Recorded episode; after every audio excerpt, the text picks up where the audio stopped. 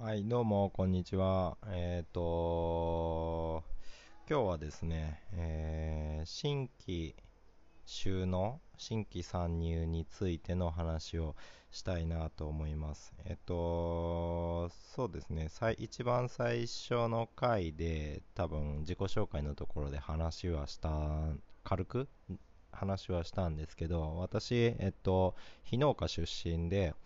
えっと、酪農で独立して、えー新規参入をした人間になります。えっと、2015年から現在のこのクローバーファームを、えっと、独立して開業してるんですけど、やり方としては第三者継承って言われる類のやつです。えっと、居抜きでですね、えっと、酪農やっておられた方から、えー牛舎を牛舎と牛を売ってもらって、えー独立した形になります。でですね、まず私がまあ非農家出身なんですけど、なんで、えっと、酪農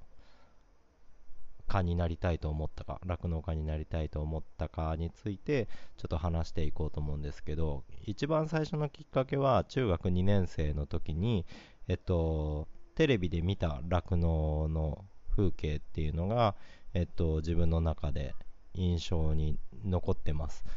ちょうど中学2年生の頃って言ったら高校進学を控えていて、自分の、えー進路、えー将来どんな仕事をしたいかなとか思い始める頃で親とも将来のことについて話すことが増えてました将来どんな仕事したいんかとか、えっとまあ、テレビ見ながら、えー途上国の子の映像とか見ながらあのねあのその発展途上国で、えー貧しい暮らしをしてる子供たちがあの将来医者になりたいとってよくまあテレビで取り上げられるような話ですけどそういうのを見ながらあのこんな小さい子が将来のこと考えて動いとるのにお前何考えとんかっていう風な感じの親との会話っていうのが増えてました。でまあそれ嫌じゃなくて自分や本当に将来どういうことして生きてくんかなっていう風に真剣に考えるきっかけにはなっててまあ真剣にって言っても今思えば全然大丈夫かよこいつっていう感じなんですけど、えー自分なりに当時の自分なりには割と真剣に将来と向き合うきっかけになってた頃です。でその中学2年生の時にえーとまあ、それまでよくあるそのプロ野球選手になりたいって思ってた時期もありましたし、えー親がそのエンジニアやってたので、えーその両親がやってるような仕事っていうのにも興味はありました。持った時期もあったしデザイナー車のデザインをして、えー見たいって思う時期もあったんですけどまあ思うだけで実際に行動に移すまでには至ってなかったですどれも。でえーっとですね。なんで、えーまあ、テレビで酪農の風景を見るなんてのは多分どんな人でも体験してるようなことだとは思うんですけどそれと自分が職業選択将来の生き方としての酪農の選択するに至ったかなんですけど、まあ、両親がサラリーマンで共働きでで私自身はずっと記憶のある頃からは、えー団地住まいでした。で親は朝早くですね6時半とか、えー8時とかそんな時間にもう会社に向けて出勤していく。で夜は9時以降ですね。夜9時以降とかに家に帰ってきてそこからご飯作ってくれたりとかして、えー子供まあ私兄弟もう一人弟がいますけど、えー兄弟子供を育てながら。でまあ、土曜日も仕事ですよね。土曜日も仕事しててで日曜日の休日に、えーまあ家のことしたりとかあとはその、まあ、親自身の趣味のことをやってたりとかっていう感じで日曜日を使って月曜日からまた会社に行くみたいな日々を送ってるのを見てました。で仕事自体には非常に興味はあったんですけどそのサラリーマンっていう働き方生き方っていうものに対していや人間本当にこれでいいんかなっていうような思いは持ってました。で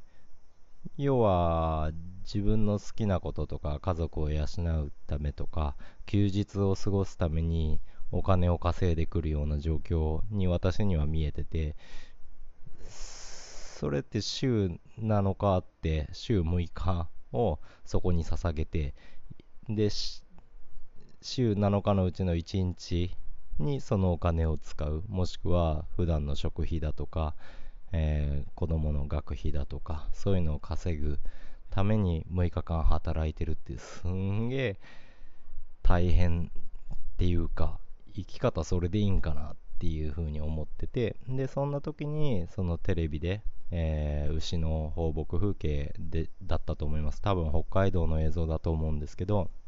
そこで白黒の牛ホルスタインですよね。が、えー、向こうの方から走ってくるっていうようなその壮大な光景を見て同じ日本にそんな、えー、牛を飼ってそうやって大自然の中でまあ、のびのびとに見えますよね。人間も牛ものびのびしてるように見えたしでそういった光景から人間ものびのびと生活してるんじゃないかっていう風な形で、えー、まあ今思えばね完全に偏見だとは思うんですけどその光景が強烈に印象に残ってあそうやって牛を飼うことで生活できるんだしてる人がいるんだったら俺もしてみたいなっていうふうに思いました。でそれからえっと担任の先生に県内の農業高校進学の希望を出して、えー、出したんですけど全然勉強してなかったんですよね中学の時。全然勉強してなくてあの成績なんか底辺の方の人間だったのでもう勉強に興味がなかったしはい、やって何の意味があんのぐらいに思ってたから全然勉強もしてなかったんですけどだからお前に行ける高校なんてねえよっていう風な感じだったんですけどまあなんとかえっ、ー、と推薦面接ですね。あと作文やったかなを書いてえっ、とよく学校推薦取れたなって今思えば 思いますけど多分志望する人がいなかった学校なんで、はい、農業高校に、えー、入れたっていう感じです。で、えっ、と、まあ、広島の農業高校で、えー、3年間行ったんですけど、畜産科ですね。行ったんですが、まあ、もう最初の実習から、えっ、と、話が違うじゃんって思ったんですけど、えっと、いきなり牛はま牛舎につながれていて、で、もう、噴火器、餌やり、全部人間がやって、えー、肉体労働でうんこ飛んでくるし、顔にかかるし、はい、っていうので、思ってた酪農と、まあ、当然全然違うわけで、そこで、まあ、最初の挫折がありましたけど、はい、牛飼いってこんななのって思いながら、でも高校に行った以上ね、3年間は卒業まではいないといけないと思ってたので、えー、まあ、反強制的に、自分で選んでいって、反強制的にとか言っちゃってますけど、反強制的に、えっと、農業高校で3年間過ごしたわけですけど、やっぱりその中で、えっと、まあ、汚いとかきついとか、そういうのって慣れてきました。慣れていきました。あの肉体的な部分は全然成長するしで汚れなんかも体が汚れるとかうんこ飛んでくるっていうのも麻痺しちゃうたので私の場合はそんなに後を引くようなもんではなくてだから最初の挫折なんてのは時間が解決してくれたような感じですけどまあそれでえっ、と不要なね不要な感情を取っ払って酪農とえー、まっすぐ向き合うようになり始めてからはあの勉強すればするほどそのそもそも牛っていうものが面白いなっていうふうに思いましたしあと酪農家の人酪農業っていうものの生活スタイルっていうものを知って、えー、やっぱり魅力的だなっていうふうに思いました。酪農家のライフスタイルのどこにその面白さ魅力を感じたかっていうとこなんですけど根本的にやっぱり、あのー、会社勤めがしたくない、まあ、要はその言えば働きに行きたくないっていうところからその酪農っていう風景を見て、えー、だから自分の中で、えーと、働かないでいい牛を見てればいいみたいな印象があって。で酪農自体は、まあ、当然仕事に追われるんですけどあのやり方次第ではあの、まあ、家族経営って言われるやつですよね。その牛舎があって横に自宅があって。でもう敷地内で全てが完結するような、えー、仕事のスタイルを取ることができるっていうところであの家で要は牛を飼ってればそれってえっとまあ、牛を飼ってればって牛を飼うのが大変なんですけど牛を飼ってればあの生活できるっていうのは事実存在するなっていう風に感じていきました。勉強する中で。でやっぱりそれは自分が原点に持ってたその会社に行きたくない。行かずに、えっと、家にいて、えー、で酪農は本当に家でその牛を飼って暮らしてれば究極生活ができる仕事だなっていうふうに思っていきました。そこがやっぱり、まあ、原点、えー、一番最初に酪農興味を持った時のきっかけとすごいつながったんです私の中では。はい。なのでえっと牧場で働くっていうことにすごい、えー、取りつかれていきましたしあのー、単純にね牧場で働くだとやっぱり勤め人なので、えー、牧場の外から通って働きに行かなきゃいけないっていうことでまあ言ったらサラリーマンですよね。あの職業選択が酪農っていうだけでサラリーマンなのでやっぱり将来的にその自分の牧場を持って、えー、その酪農家としての生き方暮らし方っていうのを、えー、実現させたいなっていうふうに強く思うようになりました。だから最初、まあ、高校3年間しかない中で最初はあの北海道に行って牧場の従業員になってその仕事を自分の、えー、牛の世話を自分の仕事にできたらいいなぐらいに思ってたんですけど次第に今言った酪農家になりたいっていう風思いが強くなってで担任の先生に酪農、えー、家になろうと思いますって、えー、高3の春に 言ったんですよね。でだからそれまでは就職希望でずっと言ってたんですけどあの突然そんなことを言うもんだから担任の先生もいや、経営者だろっていうことで、それならちゃんと大学とか行って経営のこととか、あと酪農家って言って牛のことだけ勉強してればいいんじゃなくて、やっぱ地域の農業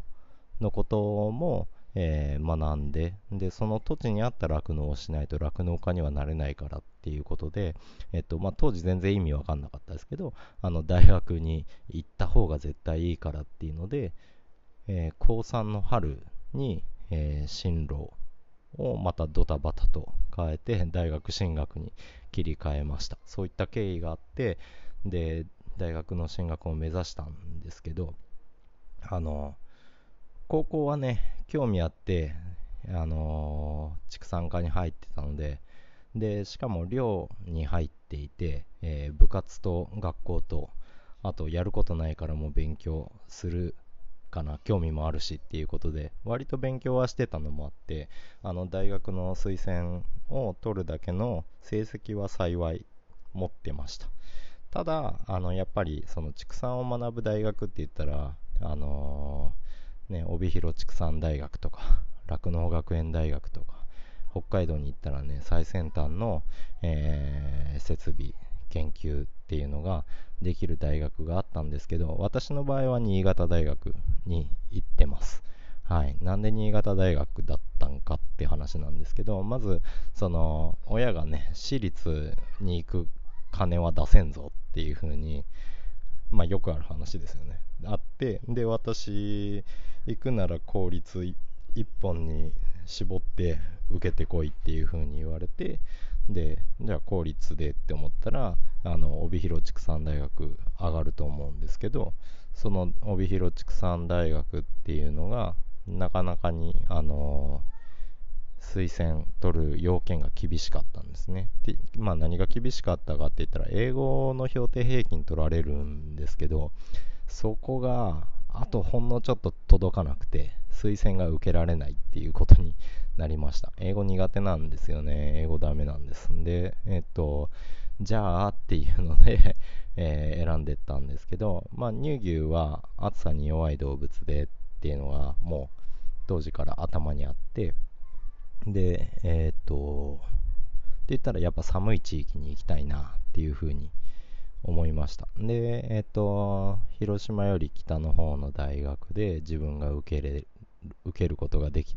て、で、研究室見たんですね。研究室見て興味のある研究をしている先生がいるところって探したら、あの新潟大学に装置学の先生が2人もいたんですよ、当時。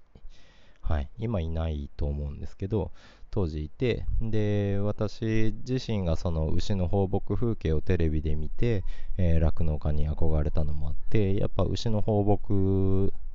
と放牧による装置管理っていうのに、えー、当時非常に興味を持っていました。なので、えっと、新潟大学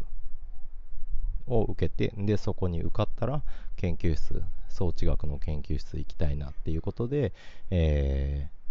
ー、推薦受けさせてもらってで運よく通りました、はい、だから、まあ、人生の中で受験っていう受験をしてなくてどっちも推薦入試で行っちゃってるのでねあの受験生の厳しさみたいなのがあまり自分の中でない人生を送ってしまっているんですけど、まあ、そんな形で、えー、運よく大学まで行くことができました。で大学に入ってその入れましたって言って装置学の研究室の先生のところ行ったらでも装置学ってもうやり尽くした感あんだよねみたいな 感じの、あのー、話をされてえーって思って。でまあ実際本読んでももうね、技術的な部分で言っても確立されてる部分だし、あの、実際装置学、あの、まあ、要は餌ですよね。餌の部分で言ったら、もう、新しい地域資源としてどんなものを活用するかっていうような話の研究しかなくて、だから放牧技術の、えー、研究っていうものが実際されてなかったんですよね。ああ、そうなんだって、その時に気づいて、まあ、それでも、えっ、ー、と、ね、装置利用、活用っていうのを、まあ、出てる研究論文とか、あとはその本とかは読みながらやってて、で、牛を飼うので、大事なこと、あの、牛を飼って経営を良くしていく上で、大事なことってやっぱり繁殖なんですよね。あの乳牛っていうのはやっぱり赤ちゃん産んで初めて牛乳を出す。で、えっと、収入のメインになる牛乳を得るためには、要は赤ちゃんを産ませないといけない。で、赤ちゃんを産ませるのをいかに効率よく行って、なおかついかに長く牛に、えー、出産をしてもらえるような体づくりをしていくかっていうことが、えー、重要になるっていうのは勉強していく中でまた分かってきててただその繁殖が重要だっていうふうに言われる割には繁殖について分からないこと技術で混乱しているようなことっていうのが実際のところは非常にたくさんある。っていう中で次第にその繁殖の部分に興味を持つようになりました。でえっと、すごいタイミングが良くて、その、たまたま新潟大学に、えっと、私入学した年か、その前の年かな、に、繁殖の専門にしてる、えー、助教が、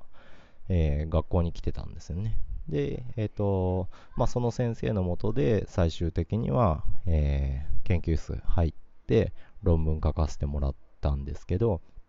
まあそこでの研究、研究っていうか卒論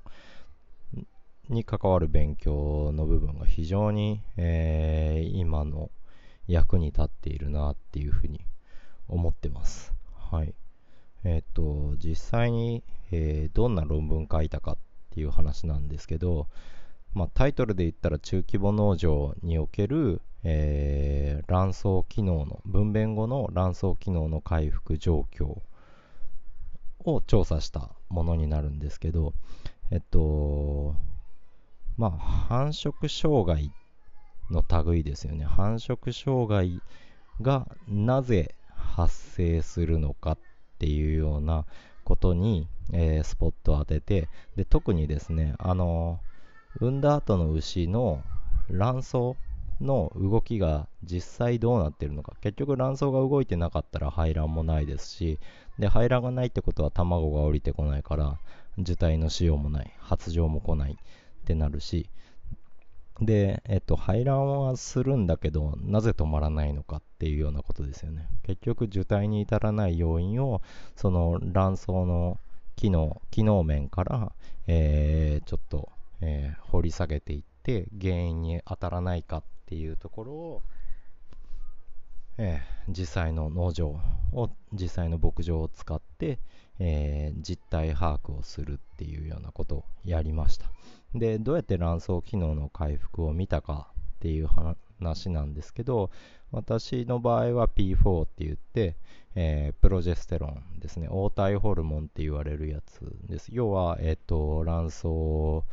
で排卵が起こって排卵が起こったら、えー、要は細胞が裂けるわけなんでそこにかさぶたみたいなのができるんですけどそれが黄体って言われますその黄体が出す、えー、プロジェステロンっていうホルモンの量を、えー、牛乳の中から、えー、検出して、え測定してで、え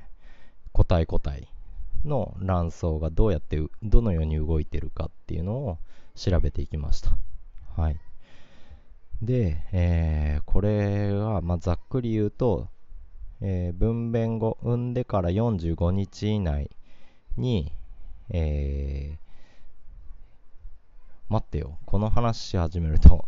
あれですね、新規収納にたどり着かない気がするんで、この話はまたどっかに置いといて、え、っと、新規収納の話に行きます。だ大学を卒業しました。大学をまあそうやって論文書いて卒業できました。で、その後ですね、あの、実際その酪農家になる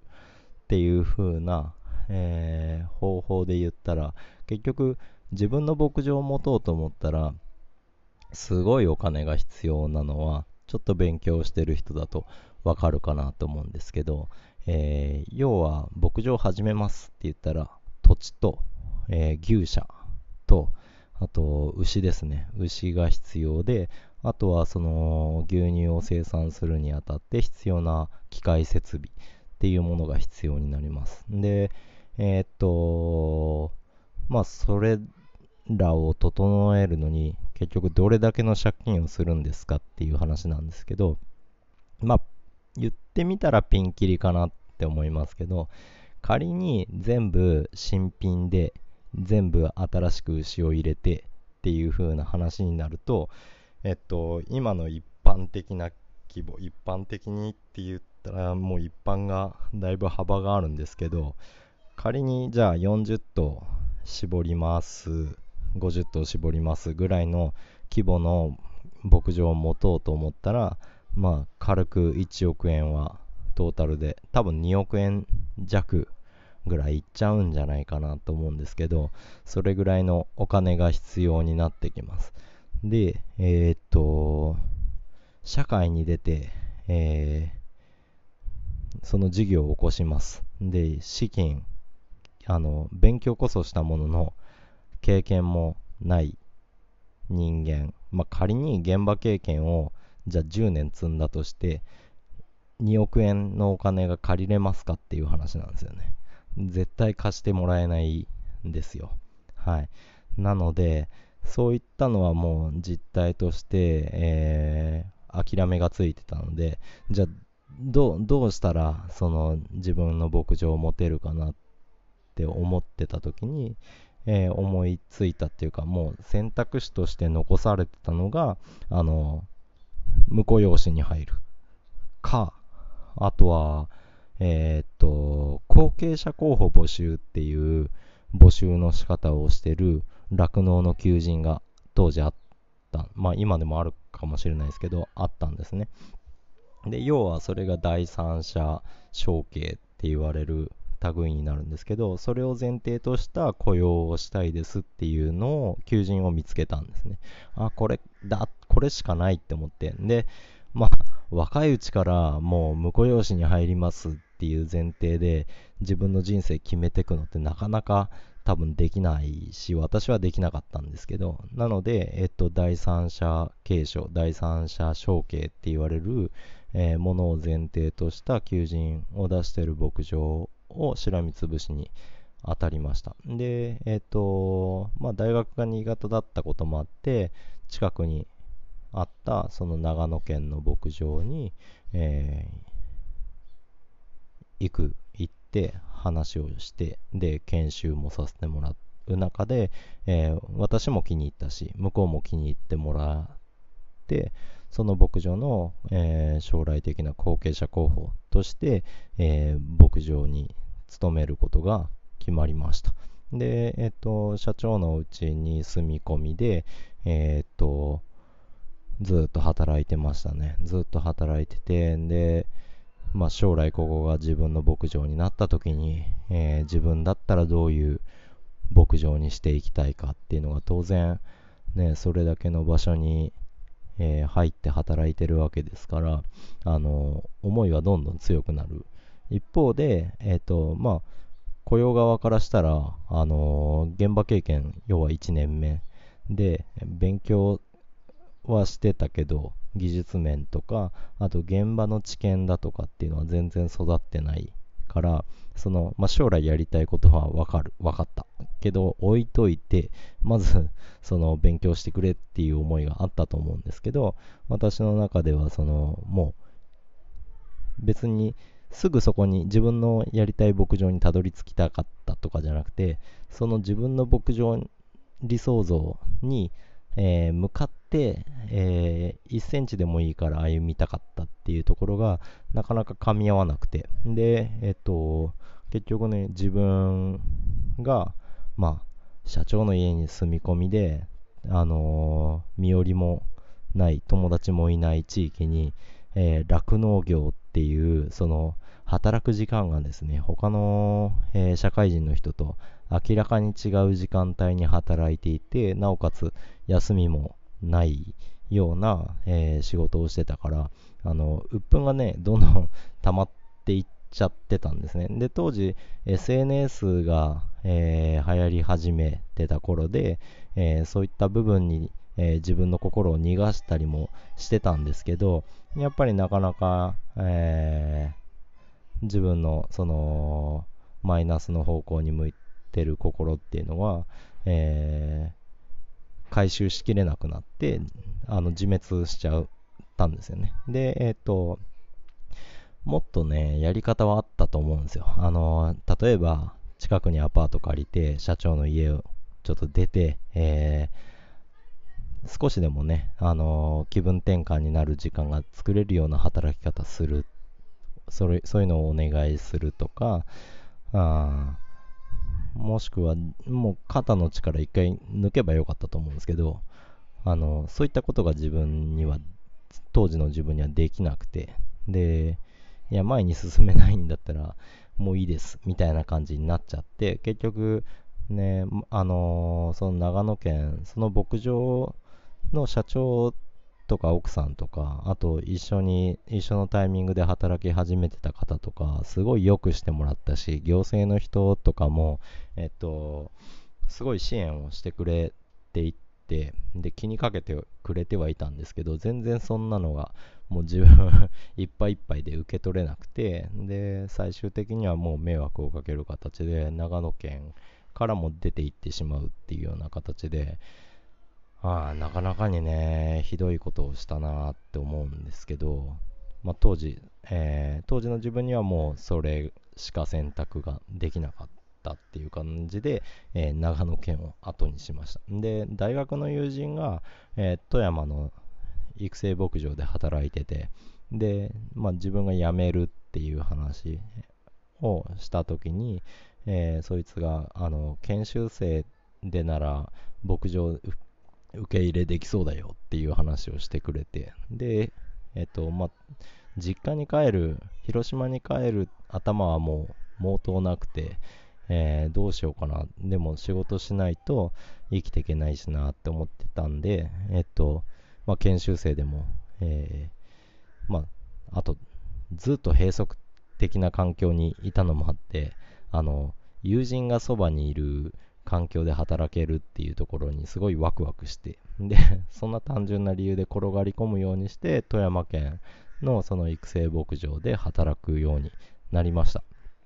でえっとそうですね。その牧場に入ったらまあなかなかに経営状態もまあ今だいぶ上向いてるんですけど当時はその、ね、装置管理、まあ、装置80兆持っててで育成牛も予託はいたんですけどお客さんが離れていってる状態で、えー、経営の中身を聞けば聞くほどやばいし、まあ、目の前にいるしもやばかったしっていう感じで、えー、っとまあもう入るなり、現場でもう、もうこれ早く変えましょうとか、これお金かけずにも改善できるからっていうような形ですごいあれやこれやもう上司に対して言いまくって実行しまくってました。でそんなことをしてたらですねその当時牧場牧場っていうか牛舎牛舎のリーダーやってた人が、えー、辞めちゃったんですよね。辞めちゃってでその牧場で働いてた友人もあのその牧場、えーと、観光地化してて、えー、売店とかも持っててそっちの加工所の方に、えー、移動になっちゃってたのであの急遽その研修生で入っておきながら牛舎のリーダーやりなさいっていう風に言われまして、で、えー、牛社長を、えー、仰せ使ってやってました。で、まあ、それがね、あの、ずっと将来自分の牧場を持ちたいって思ってた自分にとっては、非常にいい練習っていうか、あの、いい環境でして、で、えー、まあ、牛舎のトップになるんで、当然お金の面とかもぐいぐい話できるし、で、って言ってもね、あの、赤字回転の経営を、えー、から、えー、お金を投じて、えー、足りないものを買うなんて簡単な話はなくて、で、もう、だから、いかに自分が体を動かすかだったし、えー、人手のない中で、え、できる改善の取り組みをどんどんどんどんやって、え、少しずつね、装置に肥料を入れれるようになったりだとか、あと、牛に対しても、え、今まで以上に、えー、配合飼料ちゃんとあげれるようになるとか、あと管理上の工夫とかを積み重ねていって、牛も次第に良くなって、で、当時本当にね、種が止まらない育成牛っていうのが大量にいて、あの、本校もやってたんですよ。和牛のオス買って、えー、まあ、人工授精ではなくて、えー、と実際に種付けを、えー、することで、え、難を逃れてた育成牛っていうのがいっぱいいたんですけどあの、まあ、それも必要なくなって全部人工授精でちゃんと受胎するっていう状況まで持っていけて、まあ、当たり前なんですけどねその当たり前の育成管理っていうのができるようになってきました。でえっ、とと同時にですね装置が80兆いてその育成がそういった状態だったのでお客さんがどんどん離れていってたのもあってでなおかつあの富山県自体の酪農、家酪農件数っていうのが減ってたのでそもそもその予託の需要っていうのがもうかなり小さくなってました。だからあのじゃあもう富山県の酪農家が減っていて牛乳の生産量も落ちていて育成の、えー、予託の需要が落ちてんだったらじゃあもうせっかくでっかい牛舎もあるし搾乳牛増やそうぜ。でそれで経営改善図りましょう。でそうすることであの富山県産の牛乳を、えー、増やすことができるし、あのー、計算牛とか活用して、えー要は、えー、判別正規っていうのも出始めてたから、えー、できるだけ育成牛あ自家育成を増やしてで育てた育成牛を未計算牛として県内の農家さんに販売すればいいじゃない。あの予託自体は、えー、需要は減ってたんですけどあの北海道からの導入は増えてたんですよ。はい、だから要は、えー、自分家で育成を取らずに F1 とか和牛マスで現金収入を得てでその余力のあるお金の中で導入をして、えー、牛群を回すっていうやり方をしている農家さんが非常に多くてだったら北海道から買わなくても、えー、県内産の後継牛を買ってもらえばいいじゃんっていうことで、えー、計算牛を増やすことが地域のためにもなるし、あのー、その育成牧場のためにもなるしっていう。であとは80兆っていう装置もあったのでその装置管理維持で利用っていうものも含めたらあの打開策はそこかなっていうことでえっと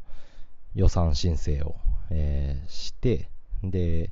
ちょうどねその頃が経営主体が変わったんですよ。その育成牧場組合から、えー、市単独っていう風な形で運営が変わったのもあって、え、っと、予算取りを以前よりは随分しやすくなってたのもあって、えっと、まあ、プレゼンして、上司にプレゼンして、えー、これだけの投資をすれば、えー、これだけの経営改善につながります。で、その、要は、お荷物じゃなくて、ちゃんと、えー、育成牧場としての経営を健全化できますよっていうプレゼンをして、その投資を獲得して、えー、たんですね。で、その仕事は結構面白かったんですけど、ちょうどその頃に、えー、私も、あの、職場結婚して、で、奥さん、奥さんもらって、で、えっと、子供も生まれてたんですね。第一子が生まれてて、で、やっぱね、子供が大きくなる前に、あの将来の夢だったその自分の牧場を持つ。で、牧場を持つってことは当然そこでね、もう、もう、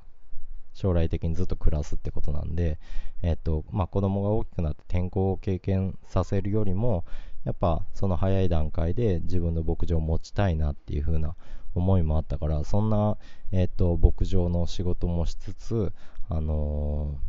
ー、自分の独立っていうものに対しても同じ時期に動いてました。はい、で、えっ、ー、とまあ奥さんが富山県の出身の人でできれば富山に残りたいっていう思いがあってで私はその酪農家になれれば それでよかったので、えっ、ー、と県内富山県内で、えやめてく牧場がないかもしくは空き空き牛舎になってる牛舎がないかっていうことで行政の支援をもらいながら、え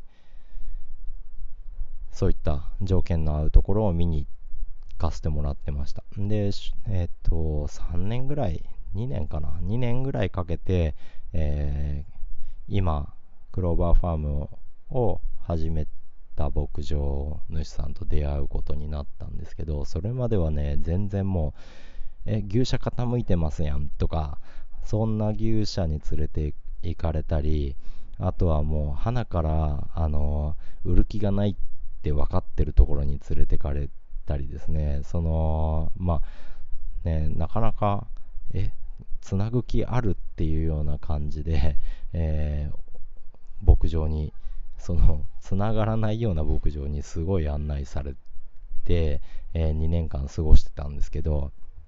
だからもうこのまま行っても拉致開かないし子供もどんどん大きくなっちゃうしだから今年見つかんなかったらもう県外もちょっと覚悟してねっていう感じであの家族会議していました。で、まあ、富山は出る覚悟っていうのもしてはいたんですけどそんな中でえっ、とその今いる高岡市で田んぼやっておられる農家さんが、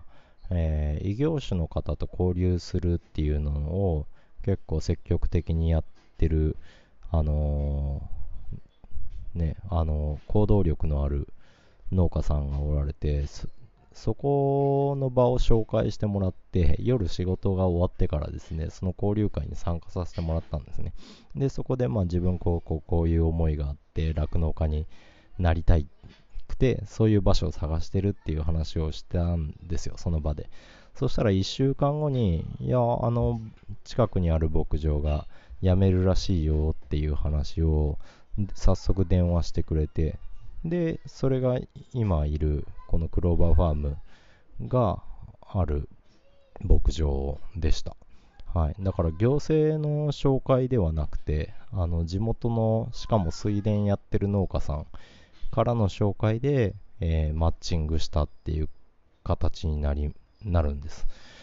はい。だから、ね、まあ、言えば行政は何を把握して、その、マッチングをしようとしてたのかっていうのを あの、思っちゃうんですけど、しかも後日談でいくと、あの、ね、なかなかひどい話なんですけど、その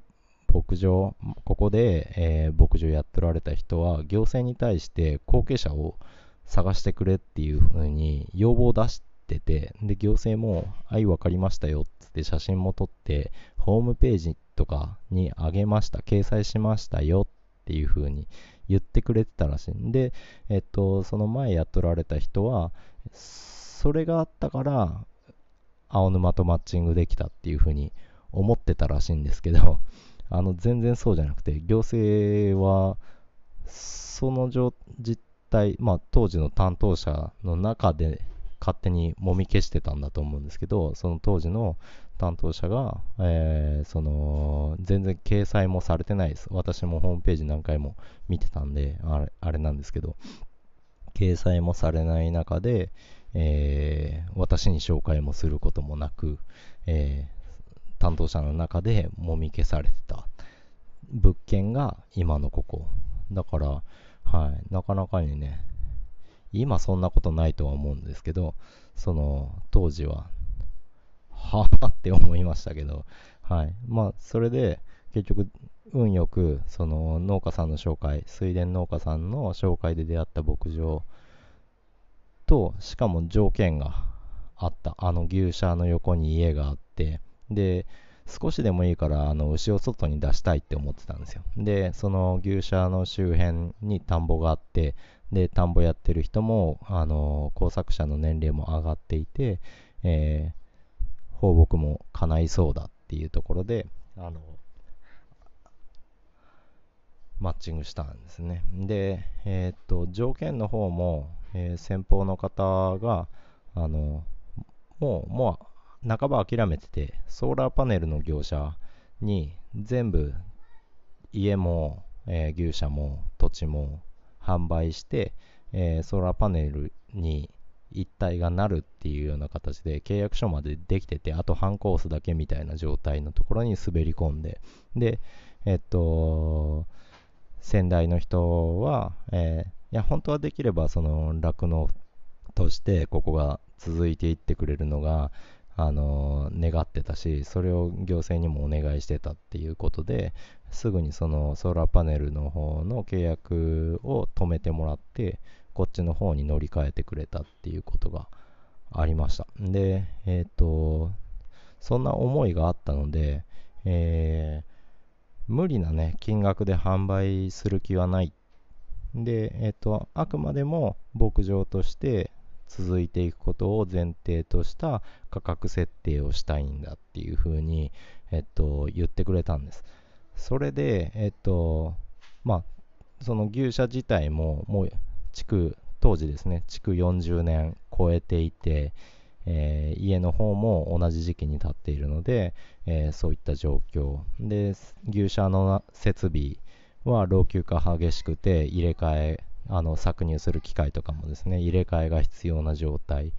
だったしあのもう最後、えー、7頭の乳牛しかいなかったんです。でどれももう、えー、経営を畳むこと前提に、えー、飼っている牛だったのでだいぶ高産児年齢のいってる牛で、えー、受胎してない牛が半分いるみたいな状態でした。でえー、っと械類もね、そんな作業機とかもそんな状態だったので、もうやめる前提だったので、全部売ってしまっていて、えー、本当に設備という設備は、えー、要は経営から見たらお荷物、更新が必要なものなので、えー、まあ、お金をそこから取ろうなんて思いはないってことまで言ってくれたんですね。だからそこまで言ってもらえたから、あの税理士の人を入れて、え要は贈与になっちゃうと、判断されちゃうと、えー、先方に税金が発生して迷惑かかっちゃうから、贈与税がかからない最低金額ってどこなんですかっていうのを、まあ、アドバイスもらって、で、それで価格設定をさせてもらいました。で、それの金額でもう2つ返事で了解してもらえて契約書も作れて、で、あとは、あの資金をどうするかっていう話だったんですけど、まあ、当時、えー、新規就農者が借りれる資金っていうのは3700万円が基本的な上限。でそれは農業畑とか田んぼとかやるにしても畜産なんかをやるにしても同額なんですよね。上限3700万っていうのがえー、しか、そういう資金しかありませんでした。で、銀行とかは、えー、当然、農業に対する貸付っていうのノウハウがないから話聞いてもらえないしで農協にしたって、あのー、この高岡の農協は、えー、畜産がもう非常に弱い地域で畜産に対しての融資の判断ができないっていうことで、えー、もう花からね話は聞いてもらえなかったんでだから融資で言ったらその国の出してる、公庫が持ってる、えー、3700万一択っていう状況でしたね。で、えー、補助金なんかはなかったのかって言ったら、えっ、と、まあ、市が、ね、さっき言ったような畜産がかなり衰退している地域で、えー、行政としての補助金政策っていうのはもうありませんっていう感じ。だから補助金に関しても一切ない状態。だから3700万で、えー、牧場を買い取る中で、しかもさっき言った、もう更新が必要な機械設備が、えー、わんさかあるっていう状態で、